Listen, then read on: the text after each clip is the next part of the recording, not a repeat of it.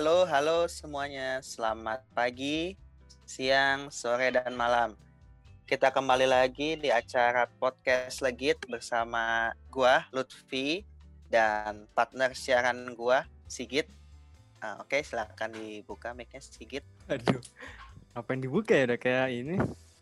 Enggak, enggak, enggak. Auto, Udah auto, kayak- auto ya? Auto aja ya? Iya. Dibuka udah kayak super deal aja nih. Waduh, buka tirai itu mah, Pak. Oke, Git.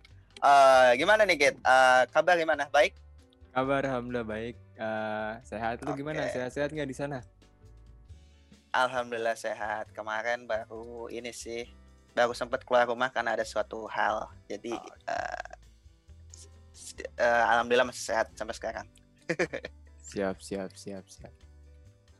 Oke, Git. Em, kemarin itu Git, gue sempat ini loh Git, apa nyobain suatu fitur di di semacam marketplace. Nah, dia itu pas gua mau ngechat customer service-nya, dia tuh ada ini Git, apa kayak semacam chatbot gitu Git. Oh, Dia chatbot chatbotnya itu dia kayak tahu eh, eh, ketika gue nyampe pertanyaan tuh dia langsung tahu apa yang harus dilakukan selanjutnya. Itu keren banget sih Git. wah itu di Indonesia apa di luar tuh? Gue kayaknya jarang banget nih ketemu yang di Indonesia. Lu dapet dari mana tuh? itu ada dari luar sih cuman gua sedikit lupa soalnya eh, itu dikasih tahu sama teman gua untuk marketplace macam marketplace kaos eh, eh, jaket jeans gitu lah dari luar nah Mm. dia tuh eh, ternyata di eh, di customer service-nya itu udah pakai chatbot gitu nah itu gua tertarik banget tuh sama chatbot ini gitu nih karena belum banyak juga kan di Indonesia yang pakai chatbot Oh iya benar sih. Tapi tapi ke sepengetahuan gue sih sebenarnya di Indonesia juga udah berkembang sih eh, apa namanya yang buat buat chatbot gitu. Eh ya oke gue gua, gua punya koneksi sih sebenarnya kalau misalnya orang-orang yang ada di balik orang yang bisa bikin chatbot gitu. Lu lu oh gitu lu butuh orang itu nggak? Kalau butuh orang itu ya nanti kalau bisa gua konekin sih. Tinggal Oke, di butuh banget aja. sih. Butuh banget sih itu keren banget soalnya dan dan teknologinya masih masih bisa terus berkembang kan dan dan kayaknya itu bakal jadi highlight nanti ke depan be- untuk beberapa tahun ke depan si chatbot ini. Betul betul betul. Kayaknya kita harus kepoin sekarang nih supaya episode ini semakin menarik dan ya Betul. kita semakin banyak ya. Ya udah langsung aja kalau karena gue punya koneksinya dan gua langsung sambungkan langsung Sedap. eh, seperti TV ya. eh. Ya kita sambungkan langsung aja eh, kepada Muhammad Gilang Yanwar eh, sebagai VP Engineering di salah satu company yang memang bergerak di eh, artificial intelligence. Welcome Halo, halo, halo, halo. Gilang. Halo, halo Gilang. Seperti tidak di setting ya. Masuk masuknya mantap ya. Halus. Iya, mantap, mantap, halus. Oke nih. Oke, halo. eh, apa kabar? Apa kabar? Halo. Apa kabar nih Gilang Baik, nih? baik. Baik, nggak? Ya, gue baik juga. Gimana kalian masih. WFH? Udah WFH? Eh, masih WFH atau udah WFH? Untuk saat ini masih WFH sih kalau gua. Kalau Sigit nggak Oh. tahu nih. Sud- Sama-sama, gue juga masih WFH kok. Mantap, mantap. Semoga sehat semua. Oke. Siap. Amin, amin, siap. Oke nih Lang, Ah, mungkin sebelum dimulai ah, mau tanya-tanya dikit dulu kali ya nih. Ah, mungkin pertanyaan pemanasan aja sih nih awal-awal, Kayak interview ya? kayak interview, interview sedikit lah. Ah, Oke. Mungkin bisa diceritain dulu ah, mulai dari mungkin ah, kehidu- ah, kehidupan lu sekarang kayak gimana, sibuk apa dan ah, ya pokoknya cerita sedikit lah tentang diri lu gitu. Apa ya? Kayaknya nggak ada menarik di hidup gue. Biasa-biasa aja. Waduh, Aduh, Ini terlalu ini. Apa pun itu. Terlalu humble atau terlalu low profile? terlalu iya nih. realistis ya. Waduh. Kesibukan sih ya biasa kerja di startup Indonesia gitu. Spesifiknya di bahasa TI. Di sana kita banyak eksplor hal-hal menarik sih. Terus selain itu juga sebagai VP gue juga harus nge-guide eh, para engineering. Yang ada di sana staff engineering ada AI engineering juga. Gitu sih. Sama ya paling kayak ngatur-ngatur timeline, eh, rundown gitu-gitu. Hmm. lebih ke uh, manage berarti ya manage uh, ya timeline. manage -nya. Dulu gue dari Oke. software engineering kan manage-nya codingan. Sekarang manage-nya manage Hmm. orang juga nih. Jadi ada Oke. challenging seru juga sih. Ini perlu digali lebih dalam nih. iya benar. Uh, apa bedanya digging codingan dengan digging sifat orang lain gitu? Nanti mungkin bisa di Wah, bisa ini- digali lagi. Iya, seru banget sih emang. Kalau codingan kan Oke. kita ngejalanin perintah udah pasti ini ya, lu di judge sama komputer gitu. Jadi udah salahnya ya udah komputer yang nentuin gitu. Ada ada apa? Ada Ah. hakimnya gitu. Tapi kalau lu ini kalau orang belum tentu disuruh ngerjain fitur A, belum tentu dia mau fitur A langsung selesai hari ini atau mungkin dikerjain secepatnya gitu. Tapi tapi ya itu tadi Benar. ya benar tadi maksudnya kalau orang kan eh, belum tentu dia melakukan sebuah tugas yang kita perintahkan secara langsung gitu ya. maksudnya mungkin dia harus iya. kerjain task lain atau research dulu tentang hal Ah. itu gitu gitulah menarik sih sebenarnya Biasanya ada drama-drama dikit tuh ya. iya sama orang. menarik lah pokoknya banyak Oke. hal menarik di sini Oke, thank you Lang atas uh, brief awalnya untuk uh, pengenalan diri. Nah, kita langsung aja kali ya. Nah, nah ini kan lu di start startup di eh, lu kerja di startup ini kan uh, sebagai VP engineering nih untuk uh, sekarang Hmm. ya. Nah, lu bisa nggak sih ceritain bagaimana perjalanan karir lu dari awal sampai bisa sekarang nih jadi VP engineering nih kayak gimana nih? Penasaran Iya, nih gue. Soalnya kan mantap. awalnya lu software engineering kan. iya iya iya Eh, gue juga nggak apa jadi gue buka LinkedIn dulu bentar ya Oke, boleh boleh. Jadi kalau dari awal banget dulu gue pernah magang nih di Cermati. Kalau lu tahu Cermati mungkin pernah sempat viral juga beritanya. Ada data lah. Hmm. Terus di akhir semester kuliah gue kayak pengen nyari pengalaman part time gitu kan. Wah part time di mana nih? Gue sempet pengen part time di Bukalapak juga. Tapi karena Oh, ya oke. tidak tidak memenuhi syarat mungkin menurut dia. Akhirnya eh, Hmm. teman teman gue dari anak MIPA gitu dia lagi bikin startup juga. Wah kayak seru nih bermain-main dengan AI. Gimana cara NLP Indonesia bekerja gitu. Jadi gue mulai part time di bahasa pertama kali tuh saat semester akhir tuh. Pas Oke. semester akhir bahasa masih early stage banget, masih masih baru dibentuk lah dia masih nggak jelas bentuknya kayak gimana. Jadi kayak palu gada gitu lah startup startup software house yang Iya, iya, iya. klien pengennya apa dibikinin terus dibayar Iya. kayak gitulah kayak biasa lah startup startup awal kayak gitu kan. Terus pas selesai kuliah pengen punya pengalaman ini nih pengalaman kerja di tempat yang mungkin agak lebih besar gitu kan. Terus ya gue ke salah satu ya startup yang lumayan besar lah pada saat itu. Tapi cuma bertahan enam bulan atau lima bulan gitu. Terus akhirnya gue di buyback, buyback, dibeli dibeli lagi sama bahasa Oke. kembali lagi Oke. ke bahasa itu di awal tahun 2019 terus kayak setahun evaluasi uh, kinerja gue performance gue kayak gimana akhirnya ya si CEO-nya langsung percaya kalau gue uh, bisa jadi VP VP engineering gitu Oh, Gitu Oke. sih. Oke. Eh, berarti eh, tadi sempat lo mention itu temen lu saat di mana? SMA ya? MIPA, MIPA tuh SMA berarti ya? oh kuliah kuliah MIPA kuliah Kuliah ya? Oke. anak Oke. ini anak sorry Oke. anak ma- matek ah apa gue Oh gitu. Oke, berarti menarik Iya. sini. Berarti sebelumnya emang lu sempat udah di bahasa .ai ini Iya. sebelum di buyback lagi ke sana ya? iya benar Oke. udah Gue juga aja. kepo dong nih, sorry sorry. Eh, jadi motong. Iya. Eh, berarti Gak apa-apa, gak apa-apa. Santai gitu. Matek tuh matematika teknik, bukan?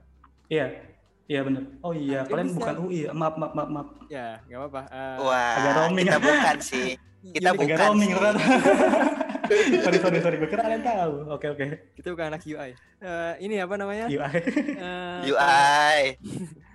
apa namanya teman lu kan dari Matek itu kenapa bisa langsung terjun ke itu ya eh apa sih namanya istilahnya eh bidang artificial startup gitu intelligence ya. ya atau startup itu Nah, ini juga menarik nih. Ini yang menurut gue jadi nilai apa ya?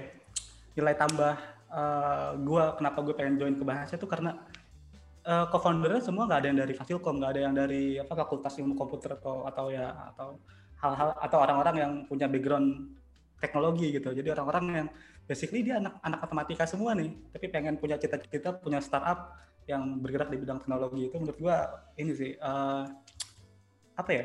menarik gitu buat di buat diikuti jadi kayak ya udahlah kayak gue akhirnya gue ikut ke bahasa dan juga sih nya jago jago bisnis sih jadi gue jadi gue Hmm. lebih keras lagi Oke.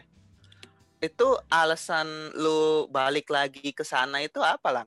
Kan eh, mungkin salah satunya tadi karena CEO-nya Hmm. mungkin jago bisnis dan segala macam. Tapi pasti ada Iya. alasan lain kenapa lu mau kembali lagi ke sana gitu. Biasanya gengsi nih kalau orang yang udah keluar mau balik lagi ke situ tuh biasanya gengsi Iya. ah masa mau situ lagi gitu. Nah iya benar benar benar benar banget sih. Pertama ini sih karena gue menemukan perbedaan antara tempat kerja gue saat itu sama di yang saat ini gitu kan. Nah eh, yang Hmm. bedanya itu dari segi challenge ya dari tantangannya. Tantangannya menurut gue karena gue masih muda nih pada saat itu kan setelah apa eh, habis lulus kuliah masih muda kayaknya otak gue sama tenaga gue nih lebih lebih apa ya pengen dapat tantangan yang lebih gitu loh. Jadi kayak gue balik lagi ke Oke. startup, balik lagi ke startup, balik lagi ke bahasa ini buat eh, apa ya meneruskan passion gue di teknologi ini di engineering kayak gini kayak gini ini seru sih maksud gue kalau kerja di startup kayak gitu pertama masih muda ya Oke. I see, I see. iya paling gitu Oke. Hmm, thank you atas jawabannya.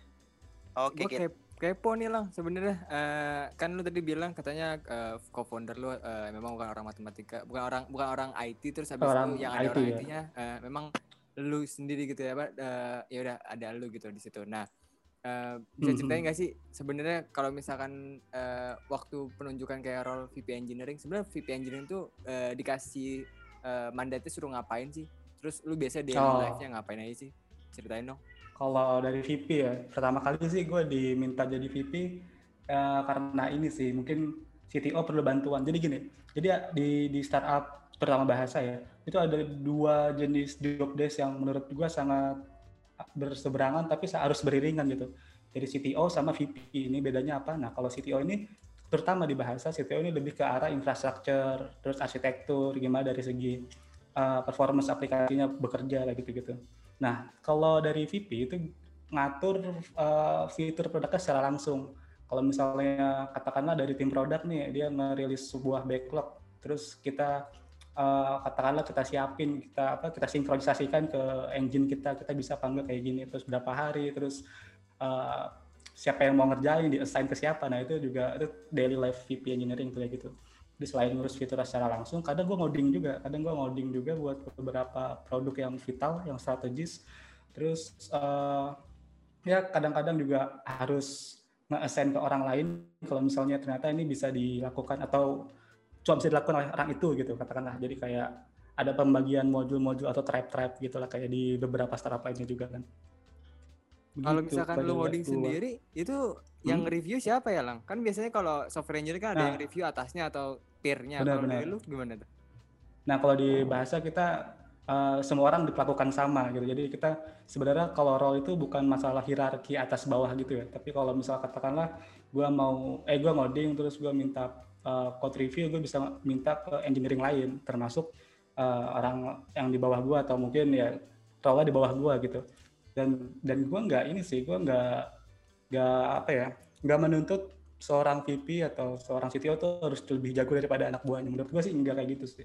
Tapi lebih ke gimana kita berkolaborasi eh, bareng-bareng, kita belajar bareng, eh, diskusi bareng, gimana eh, merancang sebuah arsitektur bareng, terus bikin solusi yang menarik untuk untuk klien, untuk bikin solusi untuk anak produk juga, gitu, gitu sih.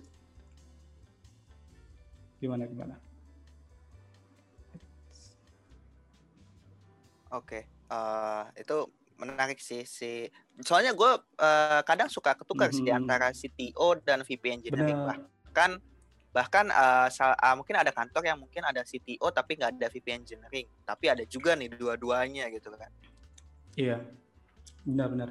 Biasanya sih kalau dari apa ya eh, level startup tuh yang ngebedain dua role itu lebih ke ini pemilikan sahamnya, saham startupnya siapa yang lebih banyak, nah itu berarti CTO kayak gitu sih. Oh gitu, oke. Iya. Tapi dari segi Gua role ya, Ah, dari segi job desk atau role ya kita bisa bedain sendiri. Kayak kadang ada beberapa startup yang VP-nya lebih ke infrastruktur, lebih ke apa eh, DevOps, infra, arsitektur gitu-gitu. Ada juga yang CTO-nya lebih ke fitur, lebih ke enhancement gimana perfor- performance dari aplikasinya bekerja kayak gitu-gitu sih. kadang kebalik Oke. kayak gitu juga Itu ketika lu tadi barusan ngomong lu nge-assign tuh uh, nge-assign job ke engineer Mhm. lain itu apakah langsung ke engineer-nya atau mungkin ke lead-nya dulu atau Oh. gimana tuh lang? Nah, ini bedanya kita dengan startup besar gitu ya. Kalau ini Ah. FYI aja, kalau kalian belum tahu itu bahasa cuma punya uh, sekitar 10 engineering, jadi nggak banyak. Nah, Oh, which is, which is kita nggak punya suatu tim yang menangani sebuah produk khusus gitu. Kalau misalnya di unicorn atau mungkin di startup-startup yang besar lainnya atau korporat gitu kan, pasti kan punya tim Ah. sendiri buat nanganin satu solusi gitu kan, katakanlah kayak gitu atau produk. Nah, kadang di kita juga ada satu produk yang dihandle cuma satu orang doang. Jadi kalau misalnya kita pengen nge-assign tugas, ya udah kita assign ke orang itu secara langsung. Oh, oke. Oke. Menariknya di startup sih Karena- gitu ya. Ah, iya. Jadi karena mungkin keterbatasan SDM ya Hmm, lu langsung assign ke mereka langsung orangnya berarti ya. Iya, Oke, benar langsung. benar benar. Oke. Resource-nya Oke, juga terbatas, menarik. bukan terbatas sih. Kita pengen eh, apa ya? Cuma yang qualified doang nih yang masuk ke bahasa. Jadi ya kita nggak bisa kayak bedol desa Oh, semua oke. orang masuk gitu. Mhm. Oke, ya, gue paham sih karena memang Mhm. uh, dari segi knowledge juga itu nggak semua orang menguasai kan. Benar benar benar. Terus ini juga sih, Oke. kayaknya agak ironis juga kalau misalnya kita uh, startup AI tapi masih banyak orangnya gitu kan kayak "Loh, katanya AI. Oh gitu, oke, jadi Oke, jadi ada nah- beberapa tas juga yang kita otomasi gitu sih. oke. Nah tadi kan lu bilang uh, sekarang ini lu lagi menekuni di bidang AI itu ya. Hmm. Kalau ngelihat dari track record nih, eh, sekarang ini kan lu lagi terjun ke dunia AI ya. Nah, bagaimana tuh ceritanya lu bisa sampai mendalami eh, bidang AI Oh. gitu? Mungkin sebelumnya lu eh, malah nggak eh, belum, mungkin sebelumnya lu nggak terjun di bidang AI, tapi tiba-tiba Hmm. sekarang lu tertarik ke bidang ini tuh. kalau di bidang AI sendiri ya, eh, pertama Hmm. gue pas kuliah gue suka banget ngulik chatbot nih, Sigit tahu nih pasti nih. Jadi gue suka ngulik Oh, chatbot. Gue pernah bareng Terus- sama itu sama Gilang. Iya, pernah ngerjain Iya. project bareng.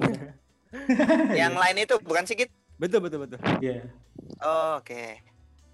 Jadi gue suka bikin chatbot, terus gue kayak eh, menariknya di chatbot itu ya tadi eh, nggak semua orang bisa apa ya ngobrol kayak orang gitu, gimana ya?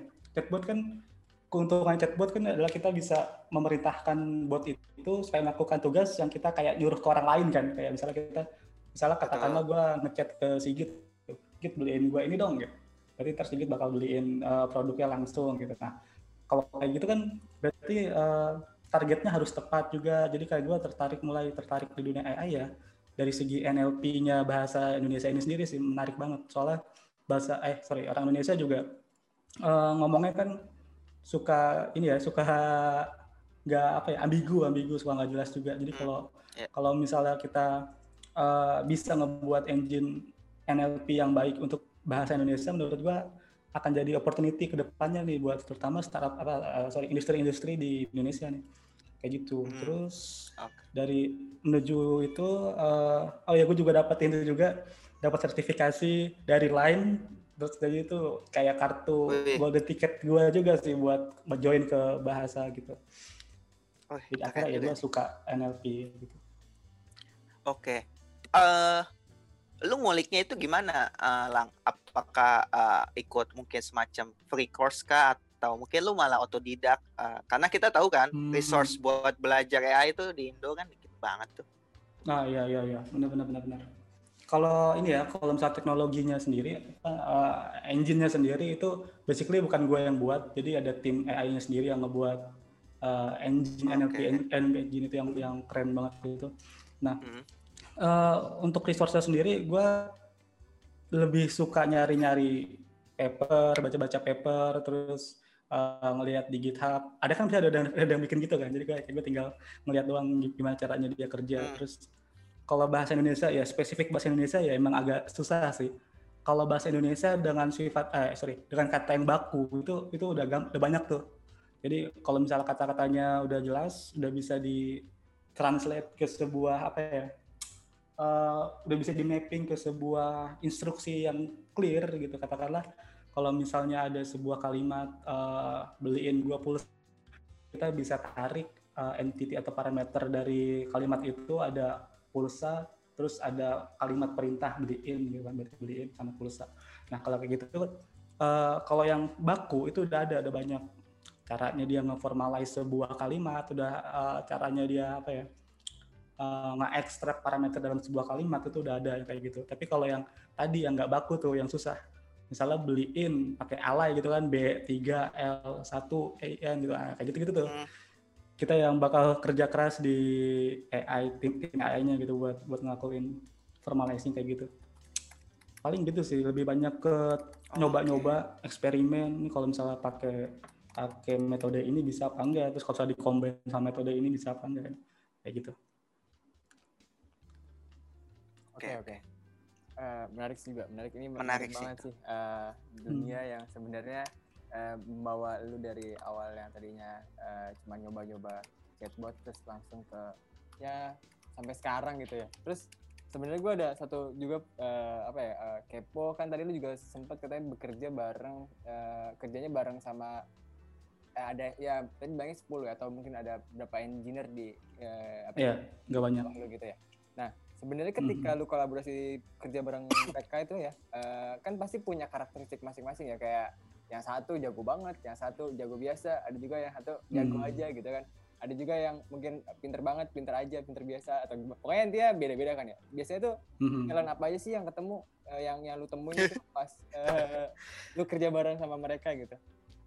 Oh, iya, iya tantangannya ya tantangannya tentu ya justru menurut gue tentang adanya perbedaan ini jadi lebih apa ya berwarna lah. Kalau misalnya lu coding cuma lu doang yang jago kan nggak asik juga. Jadi kayak atau mungkin lu doang yang kurang jago gak asik juga. Nah kalau misalnya tantangannya itu sendiri tentu kita harus ini nih nggak distribute knowledge-nya engineering nih. Nah itu caranya gimana? Pertama ada tech talk kita ngadain sebuah apa ya ya ngobrol-ngobrol tentang kerjaan. Maksudnya kayak lu ngapain hari ini terus uh, tentang teknologi yang lu bangun di produk ini apa aja kayak gitu-gitu sih lebih ke lebih ke ngedis, gimana cara kita ngedistribusi knowledge engineering itu yang menjadi tantangan sendiri di di startup pertama.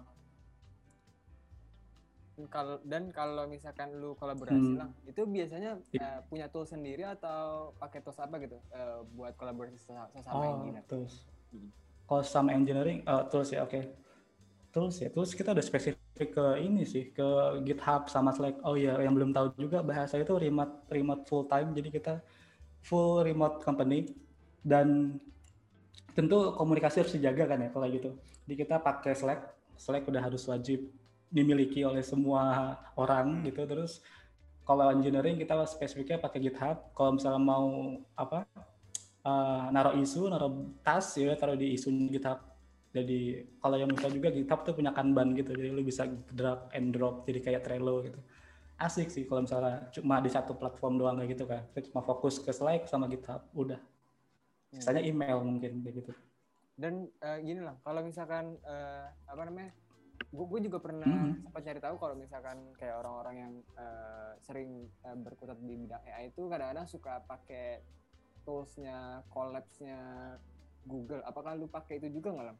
Lang. Uh, jadi oh iya, collapse Google. Nah, itu kan biasanya kayak untuk menghandle komputasi besar. Nah, dari yeah, yeah, itu yeah. itu dipakai terus uh, gimana sih kalau flow-nya biasanya kalau pakai itu? Dari yeah, yeah. dari sini sana. Kalau ya tim AI itu ya, ke spesifik ke tim AI, kita biasanya pakai collab karena harus nge-load sebuah model yang besar, lu harus pakai GPU juga dan nggak semua AI engineer punya GPU di laptopnya kan. Jadi kita pakai Google Colab. Nah Google Colab-nya itu sendiri ya kita taruh di Drive. Kita punya Drive uh, company. Terus kita share ke semua AI engineering. Terus uh, apa ya? Kalau udah jadi codingan sih nanti kita bakal apa ya naruh itu di GitHub gitu. Tapi ya kalau mau ngejalanin mungkin harus ditaruh lagi ke Colab buat buat ngetes atau buat mungkin uh, ngerunningnya, ngetrain, terus nge-evaluate kayak gitu-gitu sih. Colab juga lumayan berguna sih ya GitHub eh Google berani banget yang ngasih GPU gratis gitu. Iya iya iya. Memang menarik nih uh, kalau kita disupport hmm. sama tools-tools gratis dan bisa collab sama yang banyak ya. Iya iya. Tapi ya kelemahannya collab kalau misalnya lu full dipakai di collab ya nggak ke track ininya sih, historinya sih. Maksudnya kayak changesnya, lognya kayak gitu-gitu kan. Perlu tuh, komitannya kayak gitu. Jadi kayak harus di combine lah sama Git sama apa uh, GitHub atau mungkin GitLab yang pakai GitLab. Oke, uh, tadi kan sebelumnya lu ini nih lah Mhm. apa sempat mention kalau uh, sebenarnya kalau lu untuk ngurusin codingan itu uh, Mhm. mungkin cuma dijudge sama si komputer aja. Nah sekarang Iya. kan lu juga manage people nih dan banyak banyak banget nih, uh, mungkin ber- bukan banyak sih beragam mungkin orang yang lu manage gitu. Nah, Mhm. Kalau misalnya ada semacam apa ya, kadang kan ada uh, kadang ada uh, mungkin saat lancar ketika berkomunikasi, tapi mungkin ada saat mungkin uh, ada kendala ketika berkomunikasi gitu. Nah saat ada kendala ini atau mungkin lagi mungkin lagi ada konflik, ya, kasarnya sih konflik ya itu lu gimana me- me- menetralkannya gitu? Karena Hmm. uh, lu kan sebagai seorang mungkin bisa dikatakan lead dari uh, engineer-engineer Hmm. ini gitu. Nah, gimana lu cara menetralkan itu gitu? Ya kalau konflik, hmm, bentar gue belum tahu real case-nya. nih. Kayak belum pernah ketemu konflik yang parah gitu ya. Tapi kalau mungkin ada perdebatan, perbedaan pendapat antara pakai tools A atau tools B, pakai package A atau package B kan banyak kayak gitu ya.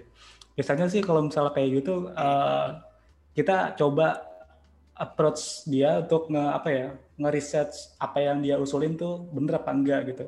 Katakanlah misalnya uh, engineering A pengen pakai pakai package A gitu terus engineering B pakai package B. Nah coba deh lu uh, compare performance-nya gimana kalau misalnya ada case kayak gini bisa diambil apa enggak. Terus kalau misalnya ada konflik begini uh, cara nge-handle kayak gimana nih dua dua apa ya dua package ini bekerja kayak gitu. Nah, karena itu yang terbaik kita ambil udah kayak gitu aja sih. Jadi ya ngajak Oh, oke. orang buat nge-research lebih lanjut tentang usulannya kayak gimana. Tapi kalau konflik yang parah parah banget kayaknya nggak ada sih. Yang parah tuh gimana misalnya? ya? Hmm, Pernah nggak dibuka laptop? misalnya, ya gue juga, wis, bahkan bahkan gue uh, baru first day-nya aja baru Senin, jadi gue nggak tahu sih. Oh oke oke oke. oke. Ah, kalau misalnya di kantor, kalau di kantor sebelumnya tuh, kalau antar engineer eh, Hmm. belum ada sih, cuman eh, paling ya ada case yang kayak Nah ya. ya lu bilang sebelumnya ya mungkin ada perdebatan ketika mungkin pas mungkin pas uh, pull request atau apa mungkin ada Oh. uh, kan kolaborasi kolaborasi gitu kan kadang suka ada uh, mungkin salah ngepush atau salah ngepull itu wajar sih nggak Iya, ada sih wajar. yang sampai bentrok sampai bentrok an- sampai konflik itu belum ada sih Iya. Bahkan kita pernah ada yang sampai ngedrop Oke. table juga, ngedrop database. Itu memang oh gitu ya, bisa Iya, ya banyak lah insiden-insiden kayak gitu. production atau hanya Untungnya enggak sih, untungnya, untungnya sta- eh, ya staging. Kalau apa namanya lang? Oke. Em, tadi kan katanya anggapnya kalau misalkan perdebatan itu kayak berupa oh kita pakai package A atau package B gitu. Eh, lu bisa Iya, iya. sebutin nggak? Package apa aja sih biasanya yang jadi perdebatan kalau di AI itu? Eh, Ah. misalnya- Oh, lebih kalau AI sih udah spesifik sih ya. Soalnya udah udah udah enak nih pakai yang ini gitu. Tapi kalau yang paling ini sih uh, package-nya Kafka kalau lu tahu. Di kita kan ada message queue. Kita pakai Kafka. Nah, ini di terutama di Node.js dia ada dua ada dua package yang besar lah. Ada uh, ada Kafka JS sama Node Kafka kalau nggak salah. Hmm. Jadi caranya kita caranya kita nge-approach dua package ini yang mana yang dipilih ya tadi kita coba engineering ini disuruh nge-research tentang ini terus engineering satunya lagi disuruh nge-research tentang ah, satunya lagi kayak gitu Oh, secara behavior package kayak gimana apa lagi di mesin Node.js berarti ya? Kalau misalkan dari Python Iya. sendiri sempat apa gitu maksudnya pakai apa aja toolsnya kalau misalkan eh, lu boleh share? oh Python juga lumayan sih kita kan ada service-service AI yang yang kecil-kecil lah kecil-kecil itu mungkin kayak buat untuk formalizing atau mungkin untuk uh, typo dan lain-lain kayak gitu. Nah, uh, kalau service AI ini sendiri pernah pas itu awal-awal ya, pertama kali gue bantuin bahasa juga. Jadi ada perdebatan, lu mau pakai Django apa pakai Flash, tau nggak? Tau nggak? Oh iya tahu. Buat nge-REST API gitu kan. ya. Ya. Buat REST API lu mau pakai Flash atau Django nih? Gua gua gua awalnya pakai Django mereka terus coba kayaknya sih pakai Flash cukup nih, soalnya kan nggak nggak banyak nggak banyak yang aneh-aneh gitu kan. Lu nggak perlu Django admin, lu nggak perlu uh, Django model, lu mungkin nggak perlu Django yang lainnya. Gitu. Nggak perlu fitur-fitur Django yang nggak penting gitu. Mungkin pakai Flash aja cukup. Coba mungkin pakai Flash. Terus ada lagi uh, Fast API juga kan gitu-gitu. Ya itu kayaknya baru banget ya Tapi, API ya. banyak Iya. dipakai orang buat ya sebenarnya kalau udah ada model bikin lightweightnya ya pakai REST API-nya Pakai Fast API. Nah, Kalau kayak gitu Iya. pernah move nggak ada decision kayak dari misalkan dari tools A tadi anggapnya Oh. class gitu ya ke Fast API itu pernah ada perdebatan untuk eh kita move nih ke yang engine yang baru kita move aja atau sebenarnya biarkan itu berjalan karena emang udah berjalan sesuai fitrahnya ngapain kita atur lagi pernah kayak gitu? I see. Ya ini juga jadi ini sih. Jadi tergantung nih, lu kalau mau migrate harus dipertimbangin pertama eh, ini apakah fiturnya bakalan sama ketika lu udah migrate atau enggak, behaviornya kayak gimana. Terus yang ketiga eh, ini apakah makan waktu banyak atau enggak. Jadi kalau misalnya ternyata ini makan mak- makan waktu banyak untuk nge-move dari teknologi A ke teknologi B, mending nggak usah. Dengan dengan apa ya, dengan fitur yang sama gitu kan, ngapain lu buang-buang waktu buat nge-move ini. Mending jadi in depth. Terus kalau misalnya ternyata udah legacy, katakanlah ya katakanlah paling simpel Python 2 dulu kan udah ini ya, udah, udah legacy kan, udah udah nggak usah dipakai lagi. Akhirnya kita ya move ke Python 3, alhamdulillah nggak ada yang bentrok, nggak ada yang konflik. Ya paling dikit doang sih yang kayak printnya itu kan ada beda. Kayak gitu. Paling kita move kalau misalnya udah ter, ter apa ya, terpojok lah, harusnya udah udah bener-bener harus move ya, baru move paling gitu. Ya ini soalnya nih kayaknya kadang-kadang orang Oke, perdebatannya sering belajar, tahu, abis tahu Hah? pengen approach, tapi kadang-kadang ya itu eh, trade off-nya ini kita ada waktu atau enggak, terus tim kita banyak atau enggak. Kadang-kadang kan kalau nggak ada Iya, waktu, dari sosial apa enggak. jadi nggak jadi gitu. ya. Nah, menarik. Tapi kalau misalnya ada project baru, terus ada apa, ada ada produk baru nih pengen dibuat, ya pasti kita udah tahu kan pengalamannya, oh pakai ini ntar bakal begini, ntar bakal begini. Jadi kita langsung dari awal langsung di step yang bagus-bagus teknologinya, dipilih yang bagus-bagus. Gitu. ya, ya, ya, ya. Oke. Em, tadi kan sebelumnya itu lu pernah lu nyebut kalau misalnya ada sema- eh, lu ngadain TikTok untuk eh, Mhm. eh, nge- nge-floor informasi ke engineer-engineer yang lain ya. Entah itu Iya. apa pun mungkin metode baru atau segala macam. Benar-benar. Nah, eh selain itu ada lagi nggak sih metode yang lo lakuin? Misalnya case-nya kita mau pakai eh, metode B nih, yang sebelumnya Mhm. mungkin belum pernah digunain di di di tem- eh, kantor lo sekarang gitu. Hmm. Eh, bagaimana lo tetap keep on track terhadap perkembangan teknologi AI yang ada saat ini untuk diterapkan ke tim gitu selain dari TikTok tadi mungkin. Secara kita tahu kan teknologi AI di Indonesia itu ya masih terbatas gitu. Ah, Iya mungkin benar-benar. lo mau coba eh, suatu metode eh, kita mau coba implement ke sini gitu. Ah, nah, lu gimana tuh cara tetap keep on track aja gitu terhadap perkembangan teknologi AI tersebut? Hmm, kalau keep on track ya tentu tentu kita ini sih harus berpacu sama komunitas juga sih. Jadi eh, pertama mungkin kalau misalnya kita katakanlah tadi ya pengen bikin eh, pengen move ke atau pengen menggunakan metode B gitu.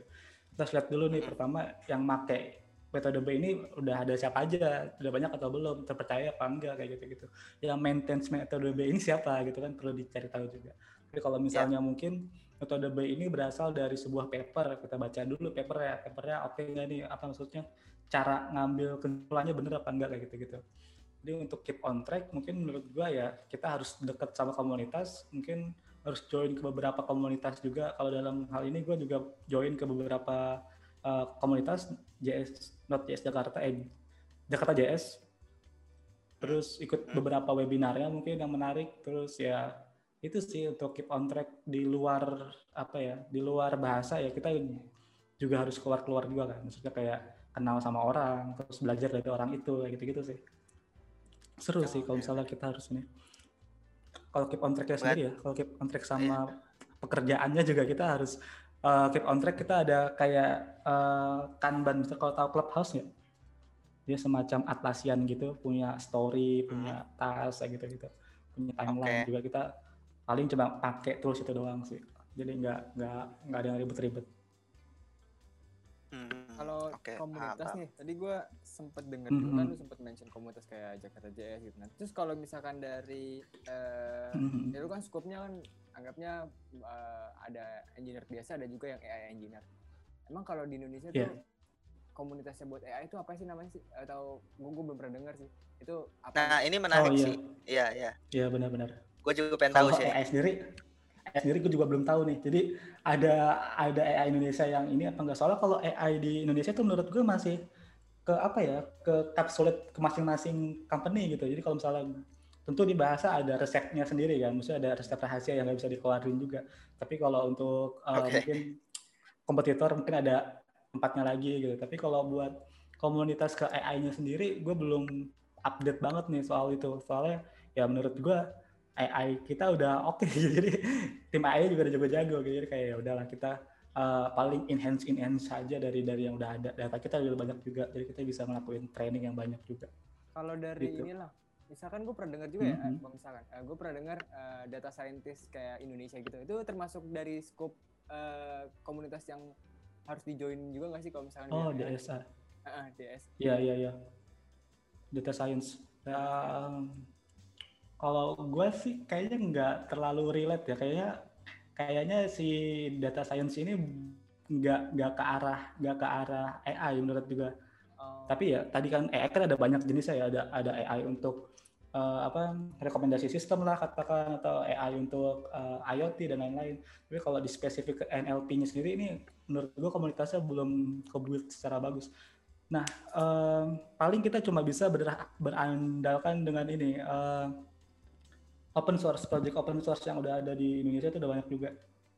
Jadi lu bisa baca-baca di GitHub, ada baca ada ada GitHub yang udah mengimplementasikan paper ini dengan data dari bahasa Indonesia. Nah, itu kita bisa lihat-lihat juga tuh cara kerjanya kayak gimana, terus uh, caranya dia nge-translate sebuah kalimat jadi sebuah structure instruction itu kan susah banget kan. Itu tantangannya sih. Keywordnya apa ya atau topiknya kalau kita cari di GitHub tuh biasanya apa lah? Hmm, NLP Indonesia udah keluar banyak sih. Oh, atau NLP, NLP uh, aja gitu. Tiger ya.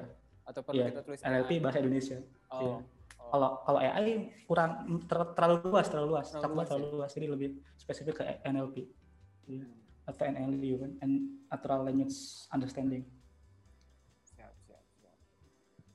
gitu paling jadi kita lebih sering baca codingan juga sih banyak kan gitu engineering kita gitu juga oke okay, um, okay. tanya lanjutan nih kan tadi hmm. selain coding terus selain uh, apa namanya punya tim juga kan ada juga hal-hal sebenarnya yang dilakuin VP engineering itu yang nggak cuman berurusan sama ya tadi tas coding atau tas uh, apa namanya manage uh, decision mau pakai teknologi apa. Nah kalau misalkan dari mm-hmm. sisi uh, kayak ya istilahnya uh, apa hubungan antar sesama engineer gitu berarti kan kayak uh, hubungan antar uh, lu dan engineer yang ada itu kan biasanya hmm. suka ada tuh namanya tuh sesi one on one gitu ya atau kayak yeah, yeah. Uh, review-review kecil kayak setahun ini gue udah ngapain aja biasa tuh atau dalam sebulan bisa jadi kayak gitu. Kalau lu sebenarnya gimana sih cara ngehandle one on one uh, versi yeah. sebagai VP engineering sendiri gitu? Terus berapa sering biasanya dan gimana sih? Nah ini juga menarik nih.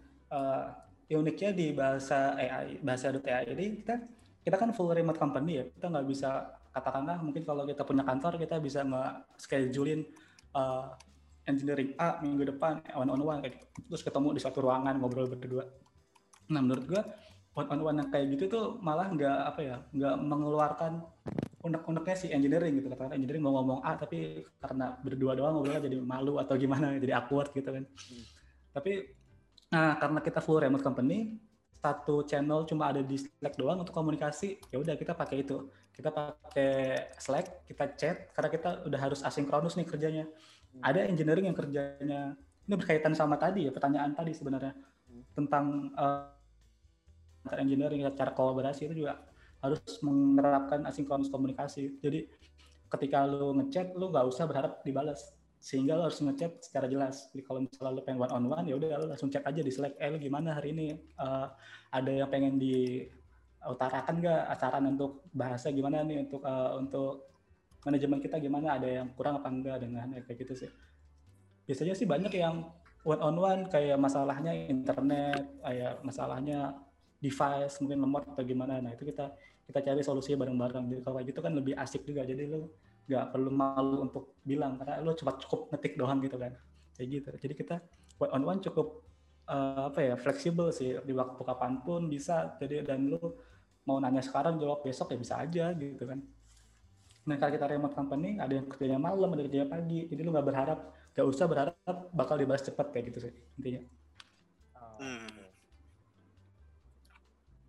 itu mungkin nggak bisa ditemukan di startup lain kali ya karena karena kita memang agak unik sih Oke, oke. Mungkin karena masih eh, mungkin karena memang eh, le- lebih fleksibel kali ya karena mungkin orangnya juga belum Iya. terlalu banyak gitu ya. Benar benar benar benar. Dan ini juga sih Oke. menurut gue engineering, engineering itu punya satu kesamaan.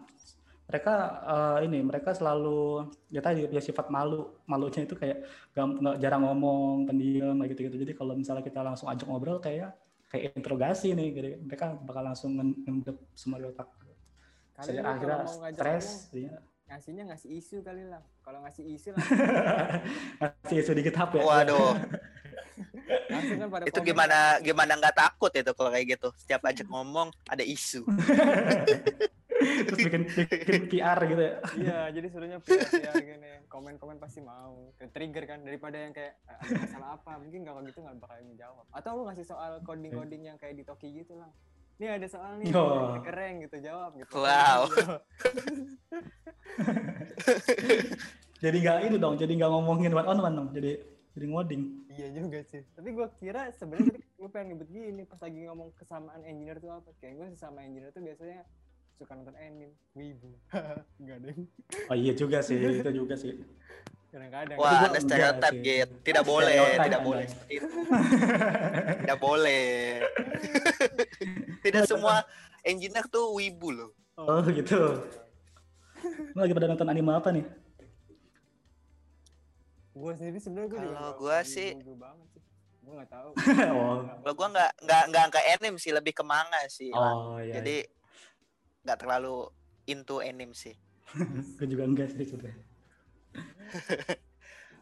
Oke. Eh, tadi menarik sih kalau berarti eh, berarti nggak ada jadwal saklek kenapa kapan harus one on one ya. Jadi kalau misalnya ada yang pengen diomongin ya udah langsung approach aja seperti itu ya. Iya chat chatnya kita juga ini sih beru- berusaha untuk uh, sehumble mungkin sih. Karena Oke. eh, juga CEO kita kan eh, ini CEO kita juga sangat humble gitu ke kita. Jadi kalau misalnya ada apa-apa biasanya dihandle sama CEO kita nggak punya HRD jadi kita semua Oh gitu. rekrut semua ya semua hiring semua semua apa ya eh, semua keluh kesah employee itu dikeluarin langsung ke CEO jadi kita sangat bersyukur punya CEO yang seperti itu Oke. Itu bisa jadi ini sih eh, burden juga kadang-kadang ya karena di satu sisi dia ngurus bisnis, satu lagi dia harus mendengarkan curhat. Mungkin curhat yang Mhm. eh, banyak gitu dari dari dari karyawannya. Tapi Iya. nggak apa-apa sih itu mantap sih CEO kayak gitu. Iya, menurut gue juga salah Berarti mau turun gitu. langsung. gitu. iya Oke. benefit yang nggak bisa dapetin di company lain kan kayak gitu asik sih kalau ngobrol Oke, sama oke. kayak gitu Oke. Oke lanjut mungkin ini ya ke pertanyaan selanjutnya. Nah, dari lu sendiri nih, ah, menurut lu sendiri tuh kriteria engineer yang baik tuh kayak gimana sih kalau dari lu sendiri lang? Kriteria, kriteria ketika mau Hmm. hiring suatu engineer atau lagi mau cari karyawan baru gitu. Nah, ah, kriteria yang baik tuh kayak gimana? Dan Kalau ini apply mungkin mau di apply mau mau ditempatkan ke full time nih nanti. Full time Hmm, siap, siap, full time worker. gitu. Kalau kriteria sendiri sih yang pertama dari segi ini ya, dari segi uh, kemampuan praktik pasti udah harus kita kita uji gitu. Kalau misalnya ada interview pasti kita tes coding test ya bagus apa enggak. Terus ya ya hard skill lah kita harus punya hard skill itu buat buat jadi sebuah software engineering yang baik. Terus tapi tapi uh, nggak nggak cuma itu doang, tapi juga harus ada teorinya. Teorinya juga harus tahu juga mungkin sedikit sedikit. Karena menurut gua kalau lu udah tertarik atau ter- terjun langsung ke software engineering lu pasti nanti akan penasaran nih oh ini sebenarnya yang gua buat ini ada ininya nggak sih ada konsepnya nggak sih udah ada nemuin belum sih? Kayak gitu kan ada ada yang udah menarik gitu ada ada ada yang membuat dia eh, tertarik untuk belajar lebih dalam. Akhirnya itu yang menjadi kriteria yang baik untuk sebuah software engineering gitu.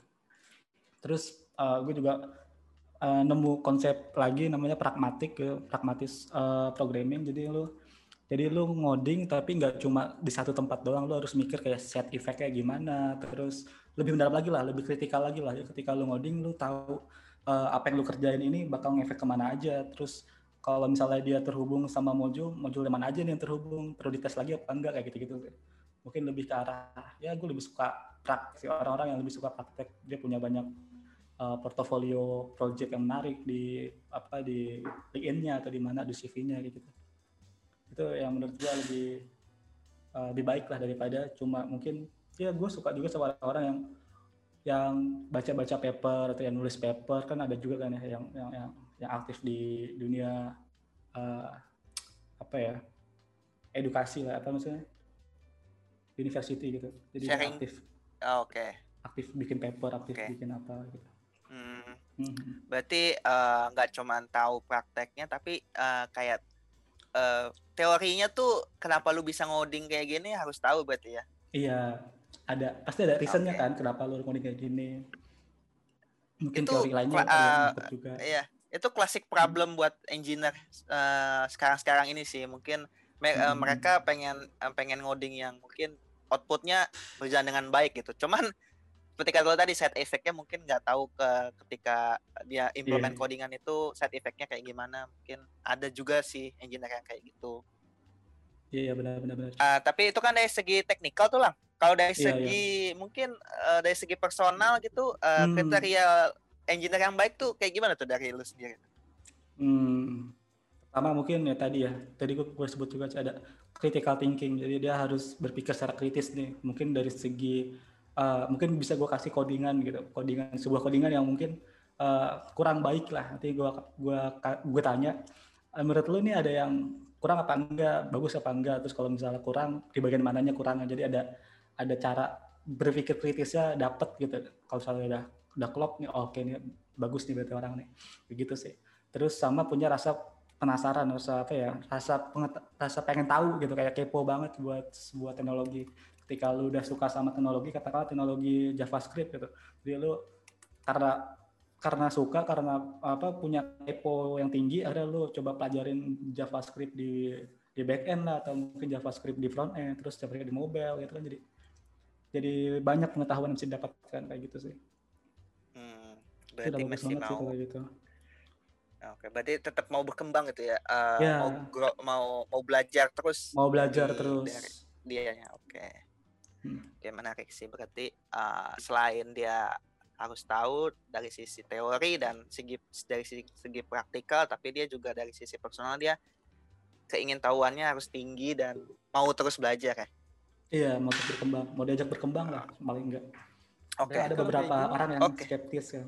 Oke, sorry, Hmm. gue jadi Hmm, potong. betul. Kalau kayak gini berarti sebenarnya eh, perlu juga nggak sih background pendidikan eh, maksudnya tinggi juga gitu kan eh, istilahnya kadang-kadang Hmm. eh, ada orang yang emang uji coba bukan uji coba eh, coba-coba gitu ya eh, suka ngehack Iya. ngehack eh, terus bikin sesuatu tapi dia nggak punya background pendidikan apakah lu mengconsider itu juga nggak kalau misalkan nggak punya program eh eh, nggak punya background pendidikan Hmm. tinggi gitu gimana? Sebenarnya enggak sih ya, karena by real life aja gini deh. em, dua dari co-founder bahasa itu nggak lulus kuliah, dia di. Jadi oh iya. jadi kalau misalnya kita Oke. ber- kalau kita berkaca tentang pentingnya pendidikan apa enggak, menurut gua enggak. Tapi ya itu tadi kalau lu punya rasa pengetahuan yang tinggi, tentu lu bakal setelah lu ngoding nih, selalu ngehack ngehack ini itu, pasti kan lu belajar. Oh ya ini yang gue bikin ini ternyata nama exploit, exploit ini buat ini ini. Akhirnya akhirnya lu tahu buat apa ya? Pengen nyari tahu lebih buat dapat pengetahuan yang lebih kayak gitu loh. Sim- Hmm. Jadi eh, lu terlatih karena karena praktek dan akhirnya tahu teorinya kayak gitu. Oke, berarti ini sebenarnya terbuka aja buat orang yang emang punya pengetahuan, udah punya ya dia punya basic ngoding, habis itu eh, apa cocok lah untuk di bidang AI ini ya. Karena gue pikir keren gini, orang yang apply di Hmm. AI company itu hanya orang yang lulusan data science yang gitu. Kan sekarang ada posisi itu tuh di kampus tuh kayak jurusan data science sendiri lah. eh, terus habis itu jurusan yang langsung ke masalah pokoknya mesin learning sendiri lah. Keren gue kayak gitu. Jadi Oh, enggak ya. Enggak sih, enggak. Kalau tergantung sih startup startup mana ya. Kalau udah gede mungkin itu berpengaruh tuh. Jadi cuma company menerapkan sebuah kebijakan kalau kalau role data scientist cuma untuk S2 atau S3 kayak gitu kan. mungkin. Mm-mm, Nah kalau kayak gitu ya berarti jangan di company itu. gitu aja sih gampangnya. Intinya nggak harus sih, nggak harus di sebuah pendidikan tinggi. Oke. Tapi kalau eh, cita-cita lu, kalian ada ini nggak? Ada pengen kuliah lagi nggak atau gimana? Kalau dari gua sih, gua belum ada sih, karena uh, be- belum tahu nih mau ngulik apa lagi gitu. Tapi yang gue suka itu. Oh, tapi iya. kalau kerja itu masih suka sama bidang yang gua kerjain gitu sih. Tahu kalau see. Kalau dari gua sih sempat ada kepikiran buat lanjut ya. Apalagi eh, sekarang kan gua eh, kerjanya Hmm. di bidang UX ya. Nah, Oh, di oke, oke. Indonesia itu untuk sekolah untuk sekolah human in- interface designer tuh human computer interaction tuh belum ada gitu.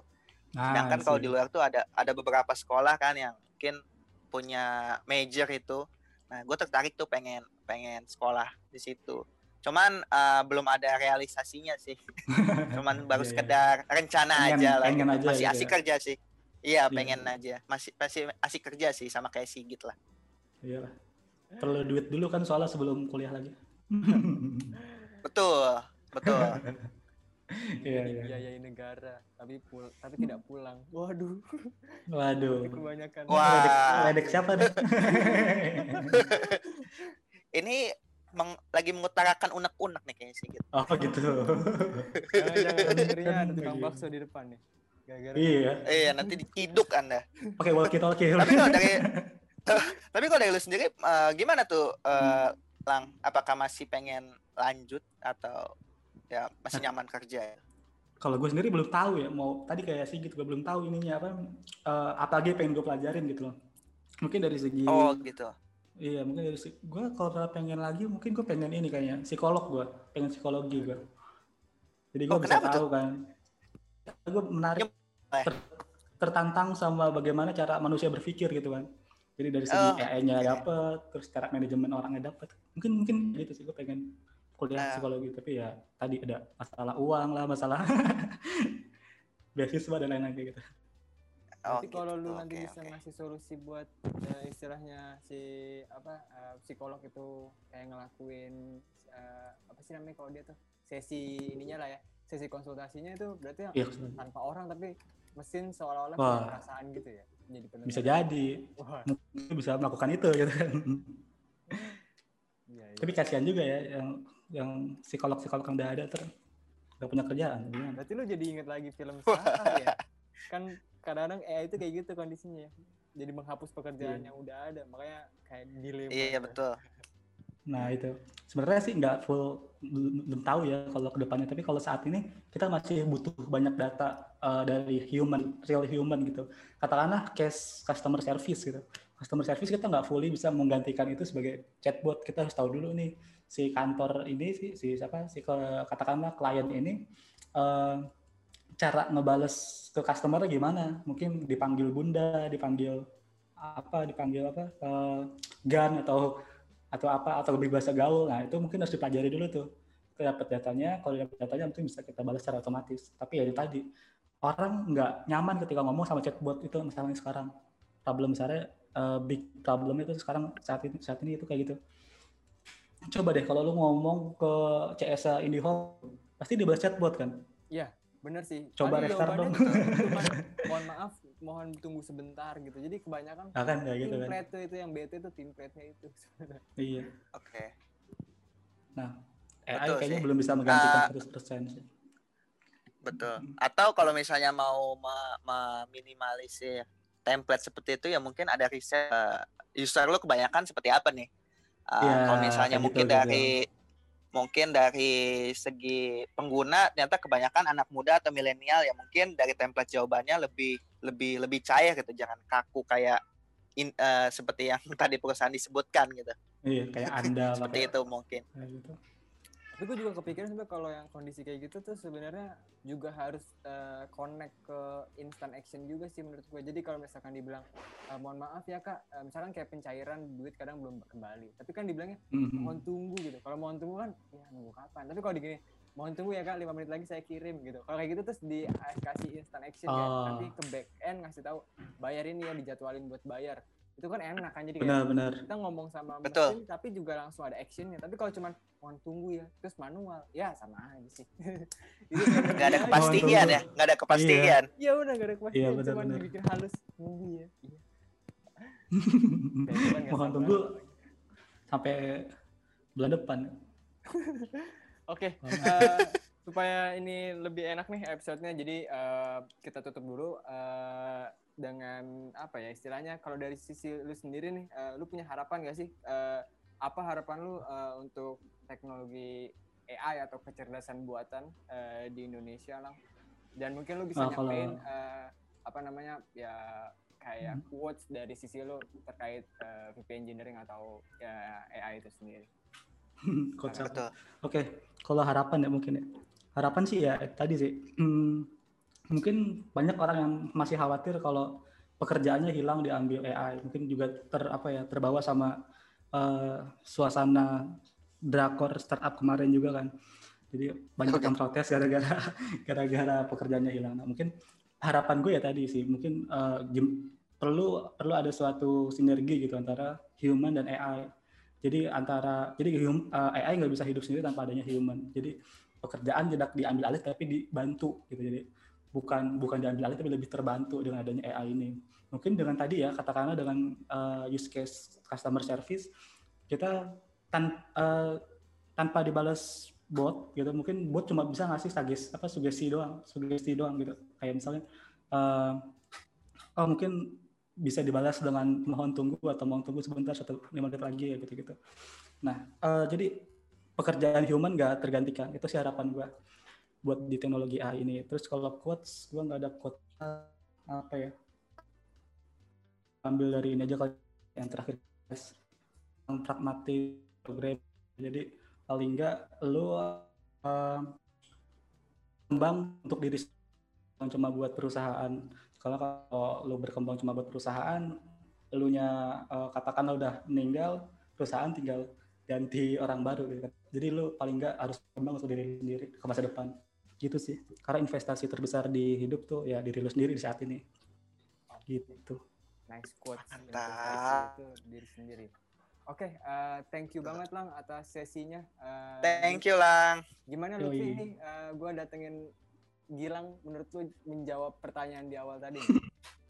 Enggak ya. Wah, uh, sangat sebenarnya insightful, insightful sekali Lang. Uh, itu menjawab beberapa mungkin pertanyaan yang ada dalam kepala gue. Mungkin nggak semuanya, tapi kalau misalnya mau dijawab semuanya, mungkin waktunya nggak bakal cukup nih. Tapi oh, dari iya, gambaran besarnya sih udah dapat dari guanya sih thank you sangat membantu sekali uh, dan sharingnya lang. Thank you, thank you juga sudah mengundang. Oke, okay. uh, eh, semoga uh, pendengar di sini juga bisa mendapatkan uh, ini ya uh, hikmah dan juga bisa uh, dapetin banyak uh, ilmu nih dari obrolan kita uh, bersama Muhammad Gilang Yanwar uh, Betul. VP Engineering ini. Ya, saya ya, kira sih ini sesi akhir di podcast kita, uh, podcast Legit, Lutfi ketemu Sigit. Um, ya nggak banyak kata mungkin itu aja. Terima kasih telah mendengarkan. Sampai jumpa. Sampai jumpa